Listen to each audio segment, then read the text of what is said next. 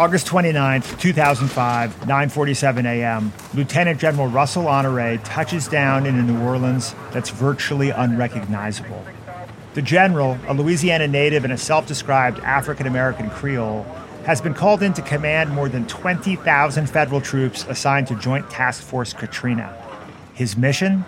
Doing search and rescue, keeping people alive, conduct evacuation, provide food and water until we could evacuate the city and get people out of the flood zone. More than 50 of the city's levees and flood walls have failed. Entire neighborhoods are underwater, hundreds of people have lost their lives, and hundreds more are trapped in their homes at risk of drowning, hypothermia, and starvation. But it's not until Honore arrives at the Superdome, where thousands are taking shelter, that he grasps the magnitude of the disaster. And you saw those people standing around the Superdome, and you said to yourself, what? Oh my God. How did this happen? But let's get it fixed. But before he can fix New Orleans, he's got to make it safe. Or so he's been led to believe.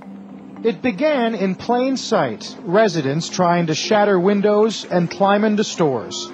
The looting broke wide open at this Walmart in New Orleans. Stolen goods. Journalists and public officials are reporting widespread looting and violence. The nightly news shows hoodlums ransacking stores. Louisiana Governor Kathleen Blanco tells one reporter, What angers me the most is that disasters like this often bring out the worst in people. Thank you so much, brother. We appreciate everything. Thanks a lot. Thanks a lot. We need, we need this too, man. Thanks.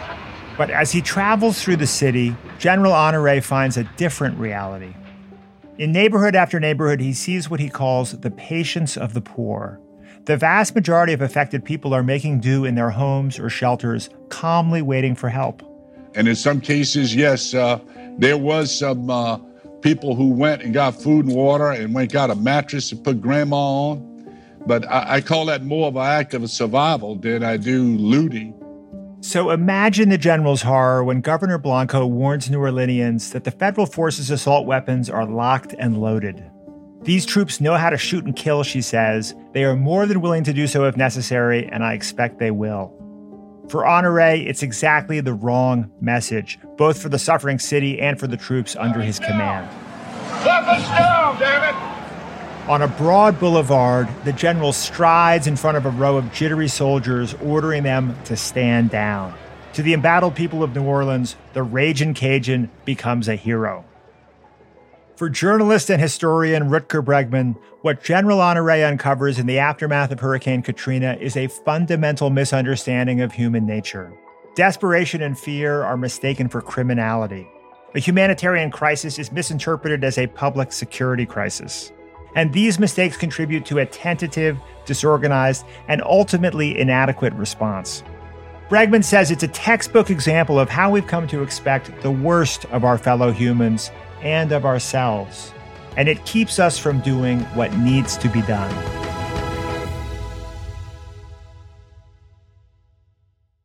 The LinkedIn Podcast Network is sponsored by TIAA. TIAA makes you a retirement promise, a promise of a guaranteed retirement paycheck for life. Learn more at TIAA.org backslash promises pay off. From Wondery, I'm Rufus Griscom, and this is The Next Big Idea. I founded the Next Big Idea Club with Malcolm Gladwell, Susan Cain, Daniel Pink, and Adam Grant to connect people to some of the boldest thinking shaping our culture and our future. Each week on the podcast, we bring you one idea with the power to change the way you see the world. This week, why we humans are better than we think.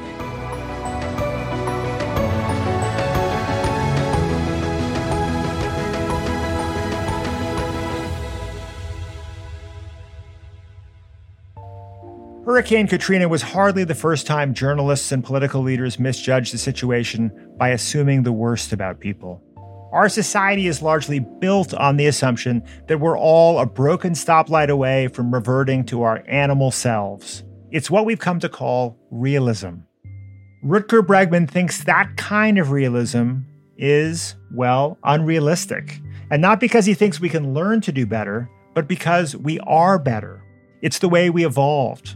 At least that's the case he makes in his new bestseller, Humankind A Hopeful History. Bregman is just 32, but he's already written five books on history, philosophy, and economics. His last one, Utopia for Realists, was also a bestseller. In it, he argues for a 15 hour work week and, one of my personal favorites, basic income for every citizen. If you don't know his books, you might have seen a viral video of him scolding the billionaires at Davos last year for dodging their taxes. His conversation partner today is Next Big Idea Club curator Daniel Pink. Dan has written six books on business and human behavior. He's calling in from Pink Inc. World Headquarters, aka his home office at a renovated garage in Washington, D.C. Rutger is at his home in the Netherlands. I feel lucky to get to listen in. Hi, everyone. I'm delighted to be joined today by Rutger Bregman, author of Humankind, A Hopeful History. What a fascinating book. I had the good fortune of reading this book in the galleys uh, before it came out, and I was just blown away. So I've got a lot of questions for you, Rutger. Let me just start with, I think, the most obvious and salient question for the next big idea club, which is your book has a big idea. Tell us what that big idea is. Okay, so the big idea is that deep down, most people are pretty decent. That's it, basically. deep down, most people are pretty decent. So you can say it in a few words. Now, for a lot of us hearing that, mm-hmm. the immediate response is that's nice. That's a lovely sentiment. We appreciate your Dutch gentility here, but mm-hmm. that's not, here's the word you're waiting for, Rutger. That's not realistic. Exactly. So that's what I'm trying to do in this book. I'm trying to redefine what it means to be a realist. So often we equate realism with pessimism or cynicism. What I'm trying to show in this book is that it's actually much more realistic, much more scientific to believe in the good of humanity, or at least our potential for kindness and cooperation, and that even this could be our true superpower as a species. It might even be the reason why we conquered the globe and why you know other hominid species like the Neanderthals are gone. So yes, that's that's the one of the central things that I try to do in this book is to redefine what it means to be a realist. Right. And it's a jarring idea in many ways for a lot of us because so much of our social structures are mm-hmm. built on the opposite presumption. We have governments and police forces mm-hmm. designed to rein us in. We have contract law to prevent us from hoodwinking each other. And what I found fascinating about this book is that if that underlying premise is wrong, then everything is up for grabs. Yes. Exactly. And so there's also this idea that if our underlying premise is wrong and we continue to abide by it, that we create a self fulfilling prophecy. Yes. Yes. So people may think, oh, this guy's written a nice, warm, cuddly book about human kindness. Isn't that nice? Well, actually, it's a really dangerous book, I think. So be aware. What's dangerous about it? well, if you really think it through, this idea, then it has some quite radical implications for how we organize our whole society. Because if you and I can actually trust each other, if we can trust most people around us, then maybe we don't need all that hierarchy and inequality. Hmm. Right? So I think that the prevailing ideology of those in power for centuries has been cynicism, right? Because cynicism is in the interest of those in power. If we cannot trust each other, then we need them. Then we need the monarchs and the CEOs and the queens and the princes and the managers, etc., etc. We need to be kept in check. Someone needs to control us so that we don't ever go at each other, so that we don't have some kind of war of all against all. Right. So, yeah. so I think a darker view of human nature has been used for a very long time as a way to legitimize power. So, if you turn that around, then obviously yeah, you can ask yourself the question can't we just move to a much more democratic or genuinely egalitarian society? That is, I think, one of the most important implications of updating your view of human nature to a more realistic view. We've just heard the story of what really happened in the aftermath of Hurricane Katrina. Mm-hmm. Why did you include that in the book? Well, we often think, and maybe this is because we've seen too many Hollywood movies, that during times of crisis, people, you know, just panic, start looting, start plundering, and behave in a really horrible way. especially after disasters like an earthquake or or a tsunami or something like that. And this was also, you know, what they told us, what especially the news media told us uh, in 2005 after Katrina. You know, all these stories about looting and plundering and violence and snipers taking aim at people and you name it. It was only later when the scientists came in and did the real proper research that they found out that pretty much the opposite had happened. You know, that most of these stories were rumors that didn't really happen, and that there's been this explosion of altruism and cooperation. And we now have 700 case studies from sociologists, more than 700, of tsunamis and earthquakes. And turns out, wherever this happens, wherever in the world, people start cooperating on a massive scale. It's a little bit as if you push a reset button in someone's brain and people go back to their better selves. Crises reveal the best in our natures. We start just cooperating and working together. This is an extraordinarily multidisciplinary book. That's one of the things I really like about it. But a lot of your realism is based on uh, evolutionary science. Tell us why, if you really get into the guts of evolutionary science, what is real in human nature is something different from what we suppose to be real in human nature. Mm-hmm. One of the most important questions that scientists have been asking for a very long time is why us? So, why did we conquer the globe? Why are we the ones who built pyramids and cathedrals and, and spaceships? Why not the Neanderthals? Why not the bonobos or the chimpanzees? You know, what makes us as a species so special? It's not that we're so so smart. It's not that we're so strong either. But what really distinguishes us is that we have this extraordinary capacity to cooperate. So there's one evolutionary biologist brian hare who calls this survival of the friendliest which means that for millennia it was actually the friendliest among us who had the most kids and so had the biggest chance of passing on their genes to the next generation.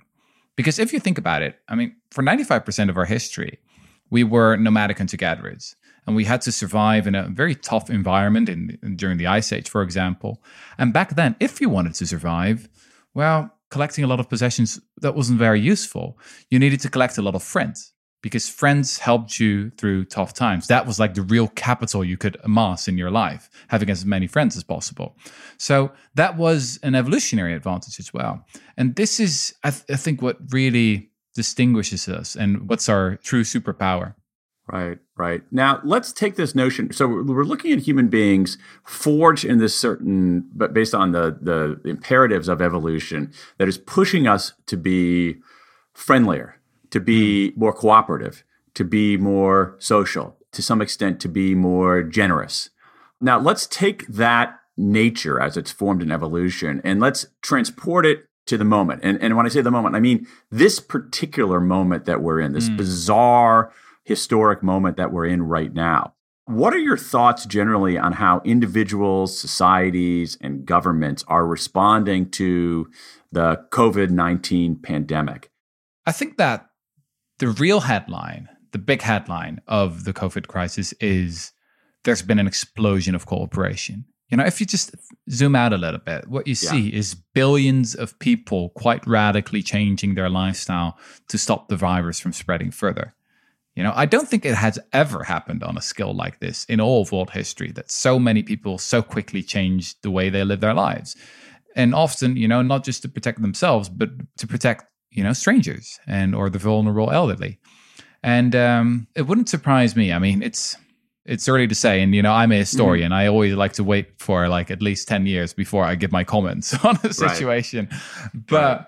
it wouldn't surprise me if actually sociologists will later find that actually people became more resilient during this time yeah you know i start the book with a story of what happened in 1939 1940 when elites in britain in the uk were really worried that once the bombs, the German bombs, would start falling on London and other British cities, that people would just panic, go nuts, that they would start plundering, looting, that the veneer of th- civilization is very thin and that you know as soon as we end up in a crisis that people start to behave in a really horrible way. And that you know the army couldn't even start fighting because they would have their hands full controlling their own population.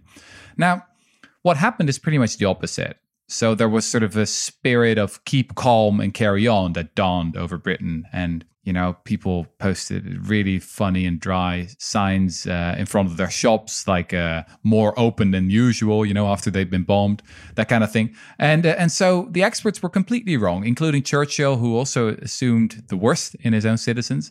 So elites, when they think about human nature, they often look in the mirror and they assume that other people are like them. You know, this is really what I saw happening, especially in the first couple of months of, of the COVID crisis, is that again, elites underestimated the resilience of ordinary people.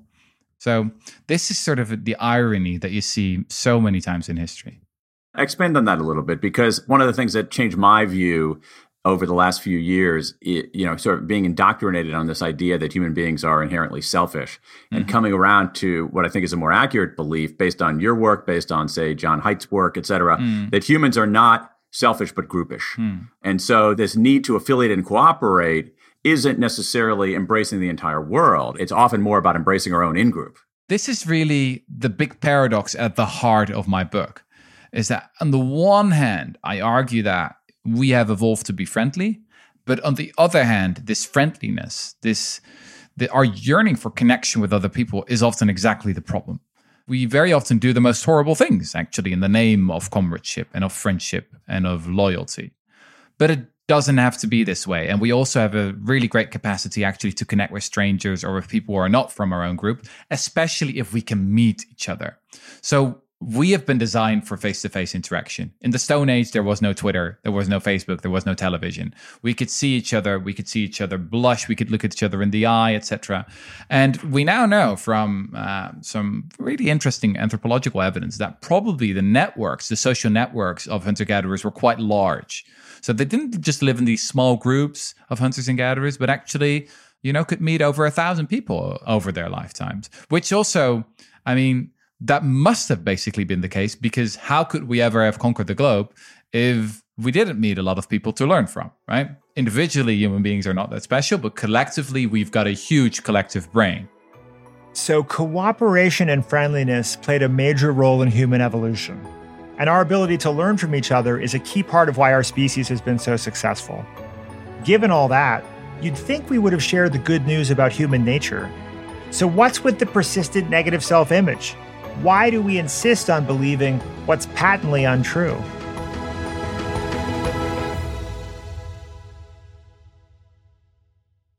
The LinkedIn Podcast Network is sponsored by TIAA. In the last 100 years, we've seen financial markets swing, new currencies come and go, decades of savings lost in days, all showing that a retirement plan without a guarantee, quite simply, isn't enough. So, more than a retirement plan, TIAA makes you a retirement promise. A promise of a guaranteed retirement paycheck for life. A promise that pays off. Learn more at TIAA.org backslash promises pay off.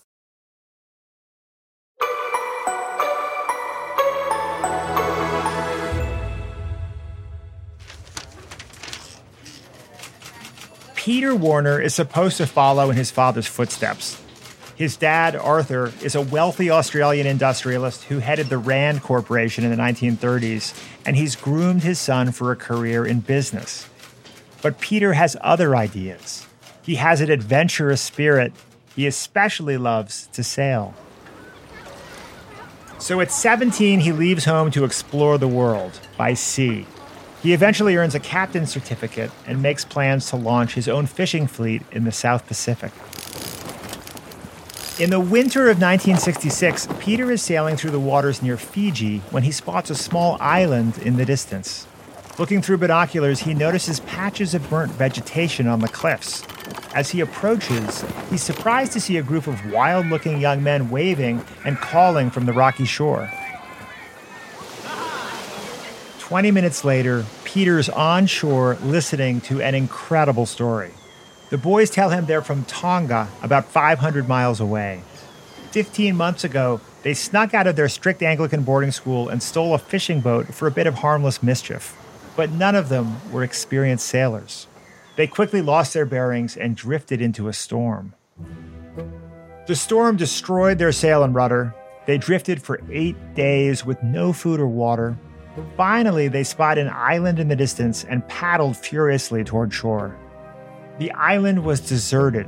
The boys knew little about survival, so they immediately agreed to work together.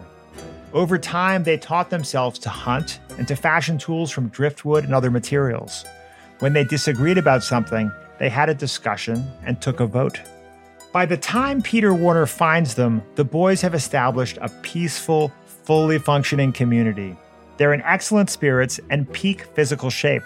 They're happy to go home, but they're hardly desperate. Are we ever going home? Of course we are. The boy's story is uncannily similar to William Golding's 1954 novel, Lord of the Flies. A group of schoolboys stranded on a deserted island, forced to survive on their wits. But that's where the similarity ends. In the novel, the boys are selfish and violent and cruel. They splinter into rival groups. The strong lord it over the weak. We can't have kids stealing and just running wild. We're gonna have to have stricter rules.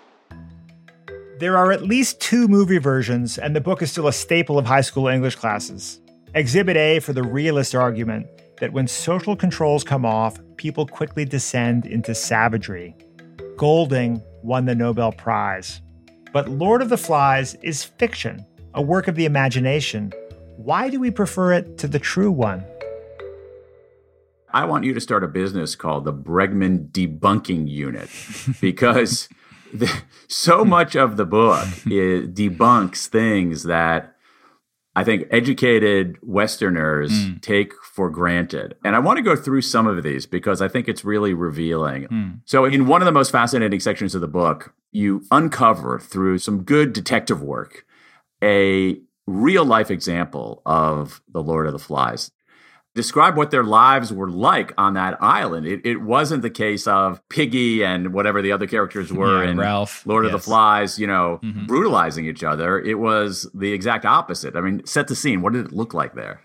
Well, they worked in teams, teams of two, two to be on the lookout for ships, to tend to the garden, and to to cook. Uh, sometimes they they ended up in fights. I mean, that happens. They're teenagers. They're humans, like like all of us. Uh, but then what they would do is that one would go to one side of the island, the other would go to the other side of the island. They would cool off a little bit, come back and say sorry. Uh, they made a lot of music. They uh, made their own uh, guitar from you know some of the driftwood from the from the ship. They had their own gym with curious body weights. They had a badminton court.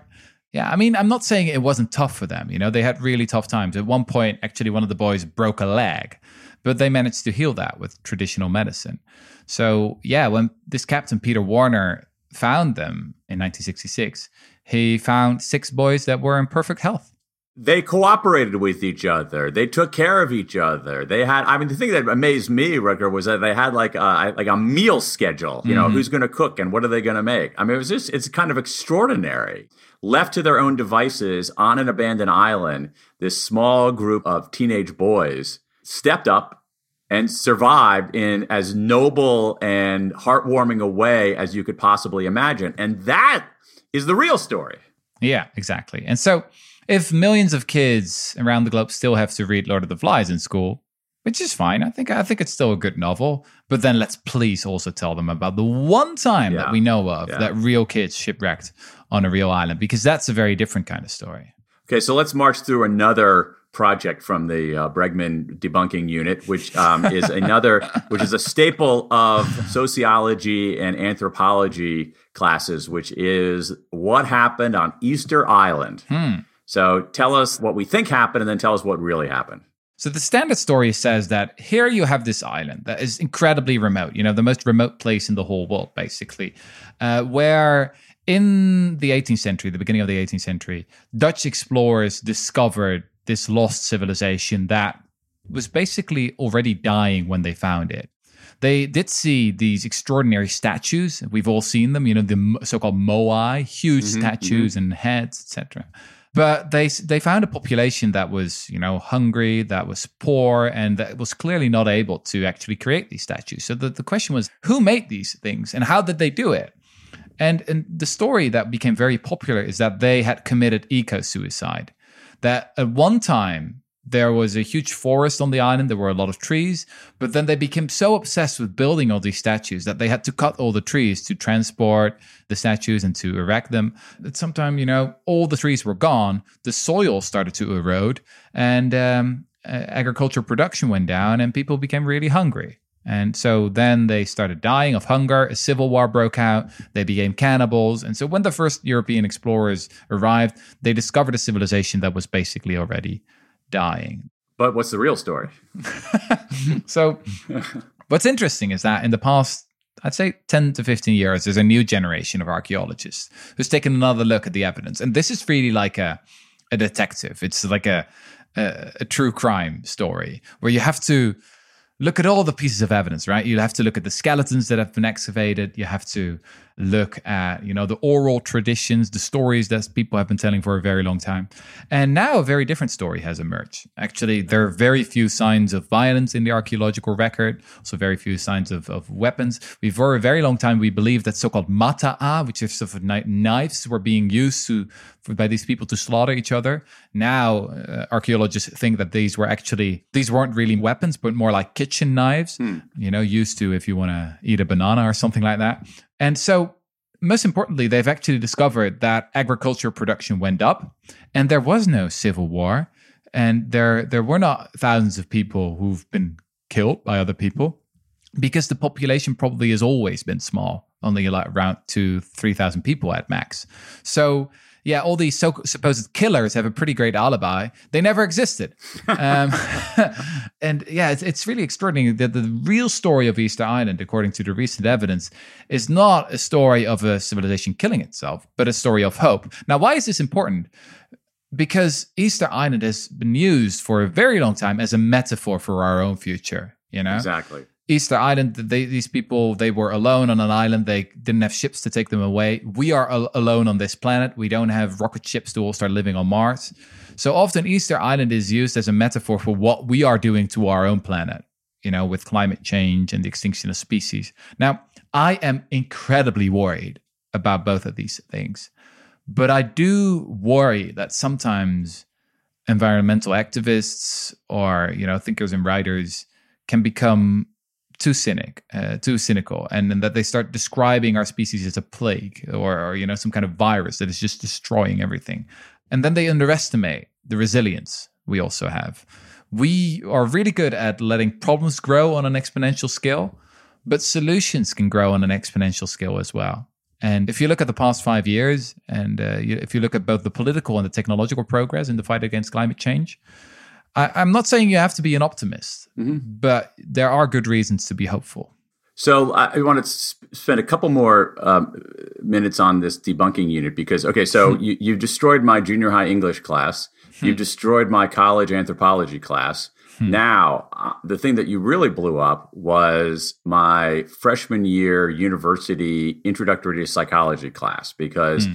that class, when I took it a while ago, was sort of a greatest hits of psychological mm. research. So we mm-hmm. learned all about human nature in that in that research. And of course, we learned that if you take people and put them in a basement and assign some of them to be prison guards and some of them to be prisoners, mm. that in a snap of a finger, they will assume their roles in the most brutal way possible. I'm mm-hmm. talking, of course, about the Stanford prison experiments, which has been a staple of introductory psychology courses for really 40 years. Mm-hmm. Except it's not true, as yeah. you say. Tell us about that. There are some really big problems. And I think that the problems with the Stanford prison experiment are so big that actually we need to remove it from, from the textbooks. We now know, based on the evidence from the archives because this is what has happened you know? The archives have opened up and we we can now take a look behind the scenes of these really famous social psychology experiments from the 60s and the 70s and we now know that philip zimbardo the psychologist who who did this study he and his co-researchers they specifically instructed these students to behave like monsters and to be as sadistic as possible. Some of them were not you know trying hard enough and they were pushed, you know, do better, try harder. Why? Because Zimbardo wanted specific results, and he set this, or one of his researchers set this to the participants. Is that because some of the participants said, you know, I don't want to abuse these these prisoners. That's not who I am. Let's just sit and play cards or something like that, drink tea together. But then they said, no, you got to do this because we need these results because then we can go to the press and say, look, prisons are horrible environments. We need to reform the whole thing. And so that's what happened. Very quickly after the experiment had ended, Zimbardo went to the press and it became one of the most famous studies in all psychology. You know, for 50 years, millions and millions of students around the globe have heard about the Stanford prison experiment. And it is, you know, it's not science, to be honest. It's really not science. The Stanford prison experiment, Easter Island, Lord of the Flies, just a few of the stories we tell as if true that reinforce false ideas about human nature. So, what can we do to change the narrative?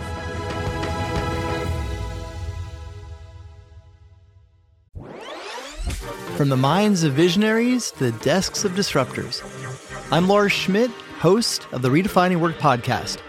Join me each week as we explore the new world of work through the lens of those shaping it CEOs, HR leaders, investors, and more. Be a part of the conversation that changes everything. Subscribe to Redefining Work today.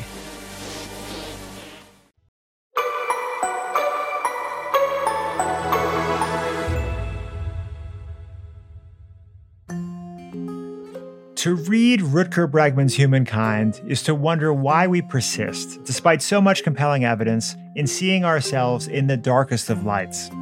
My friend Dan Pink has a pretty rosy view of human nature, but he knows that our social institutions don't always reflect the best of us. He asks Rutger if maybe the problem is the way we've organized our storytelling as a for profit business competing for eyeballs and ears. So let's first make a distinction between the news and journalism. Okay.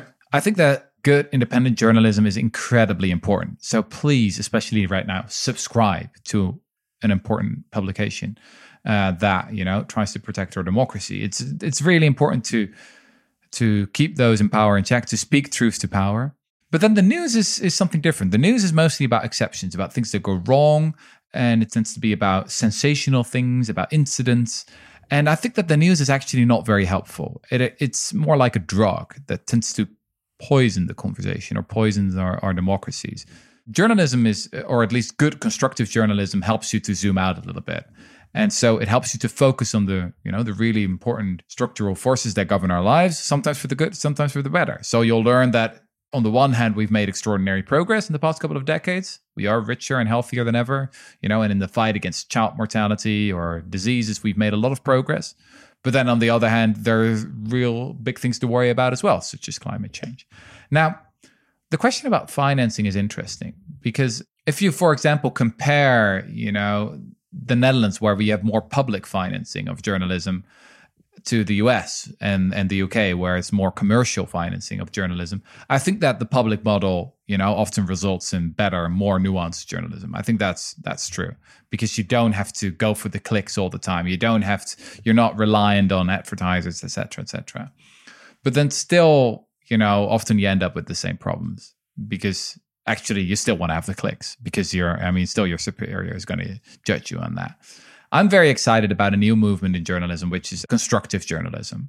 Constructive journalism is not the same as positive news. It's not mm-hmm. like, oh, yesterday a panda was born in the zoo. You know, that's not that that's silly, I think. Constructive journalism is about focusing on the structural forces that govern our lives and then also talking about the solutions to our problem and following those people who are working on the on the problem, right?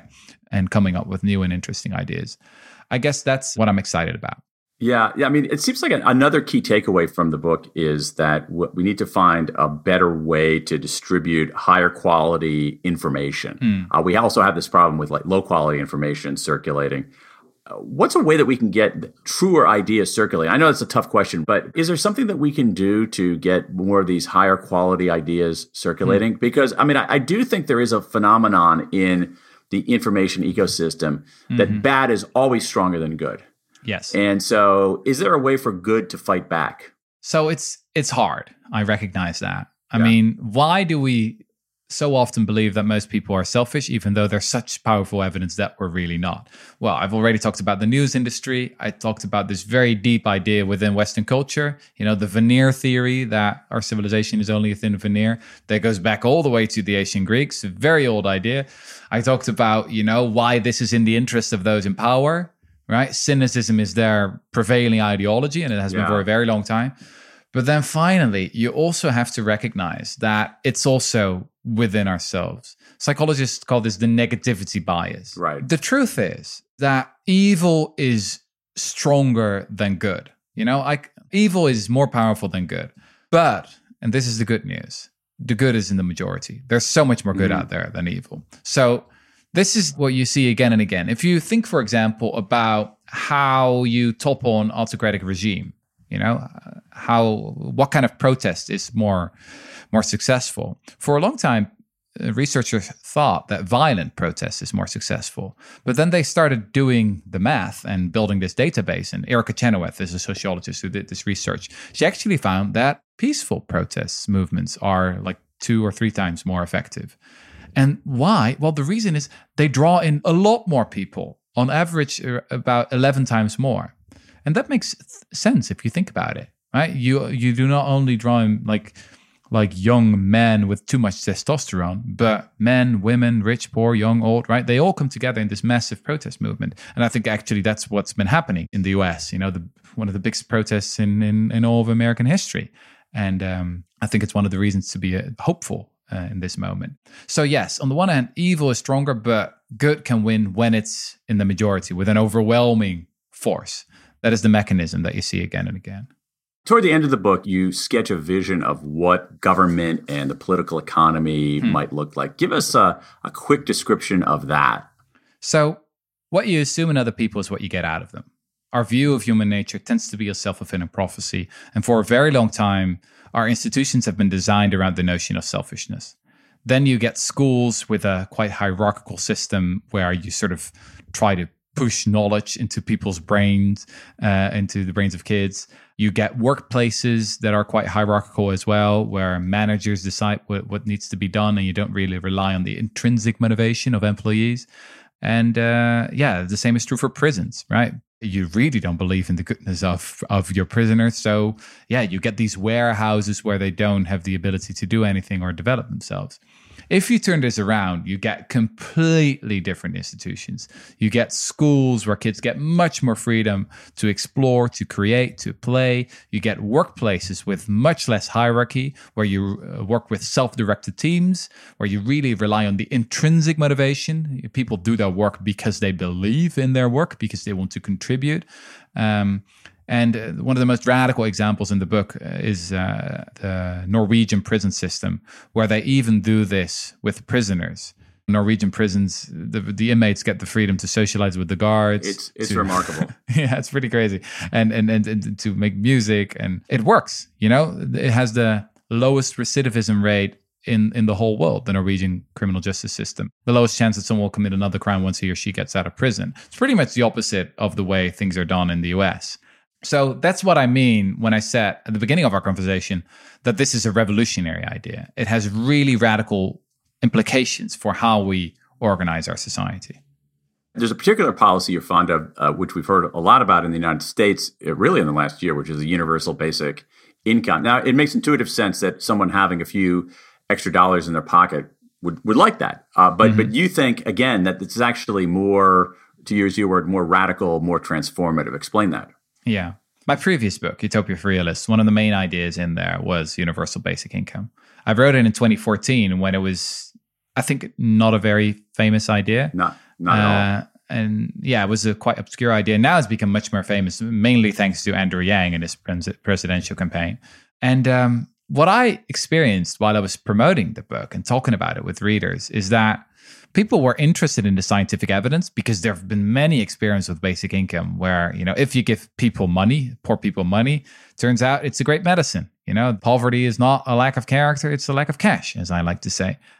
Healthcare costs go down crime goes down kids do much better in school people find new jobs they start new companies etc etc so they were interested in the scientific evidence but every single time, you know, when I was discussing that that book with readers, that at some point after 30 or 40 minutes, someone would say, Yeah, but what about human nature? Mm. You know, isn't it true that in the end, people are just selfish and, you know, lazy? And they'll, you know, maybe this will work on a local scale on on, on this particular place in this particular country at that particular moment in time. But you, you know, in the US, this will never work. In the world, this will never work because human nature.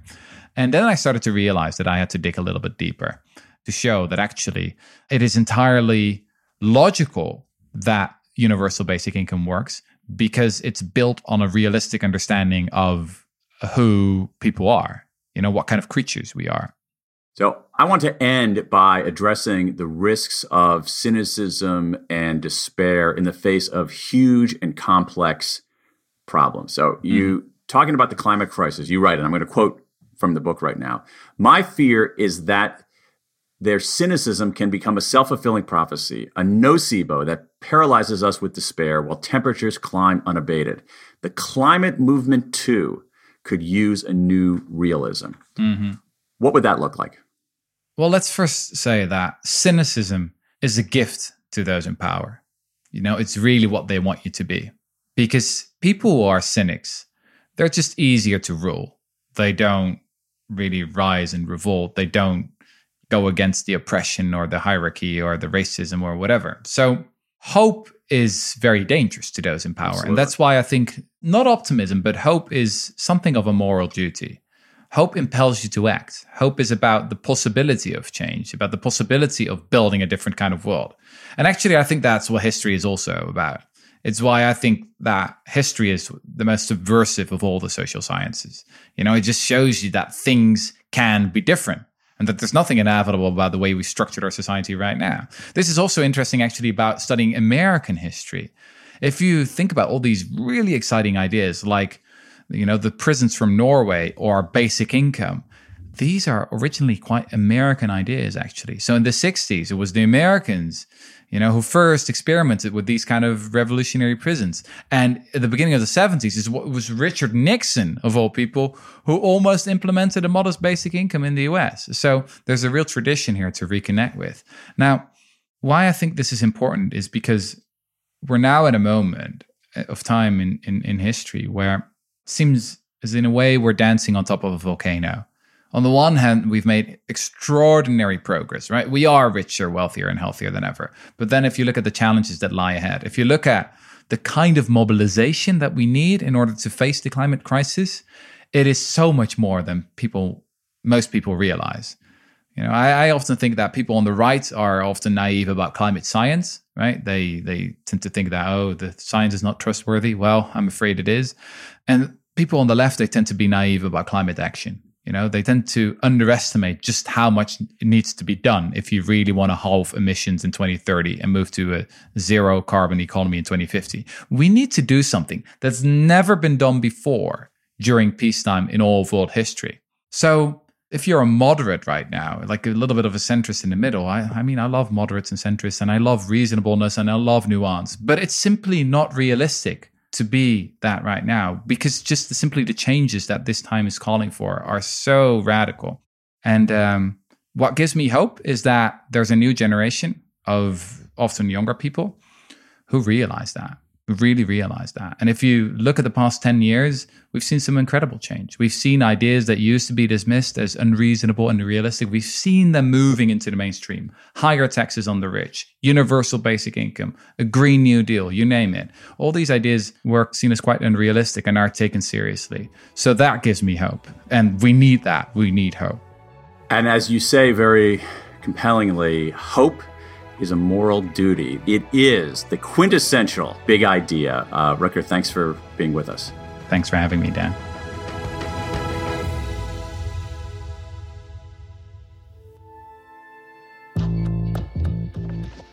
From Wondery, this is the next big idea. If you have thoughts about humankind or any of the other books in our series, we'd love you to join the conversation with me, Daniel Pink, Rutger Bregman, and other writers at nextbigideaclub.com. It's a lively community of lifelong learners where you can interact with top nonfiction writers and get audio, video, and text summaries of their big ideas. Sign up for three months free at nextbigideaclub.com slash podcast. Special thanks this week to Rutger Bregman. His book, Humankind, A Hopeful History, is available wherever books are sold, or you can get a copy for free when you join us at nextbigideaclub.com slash podcast. Thanks also to curator Daniel Pink for conducting the interview. I'm your host, Rufus Griscom. This episode was written by Eamon Doyle, sound designed by Jake Gorski. Our associate producer is Caleb Bissinger. Our series producer is Michael Kovnat. Senior producer is Jonathan Miller. Executive producers are Stephanie Jens, Marshall Lewy, and Hernan Lopez for Wondery.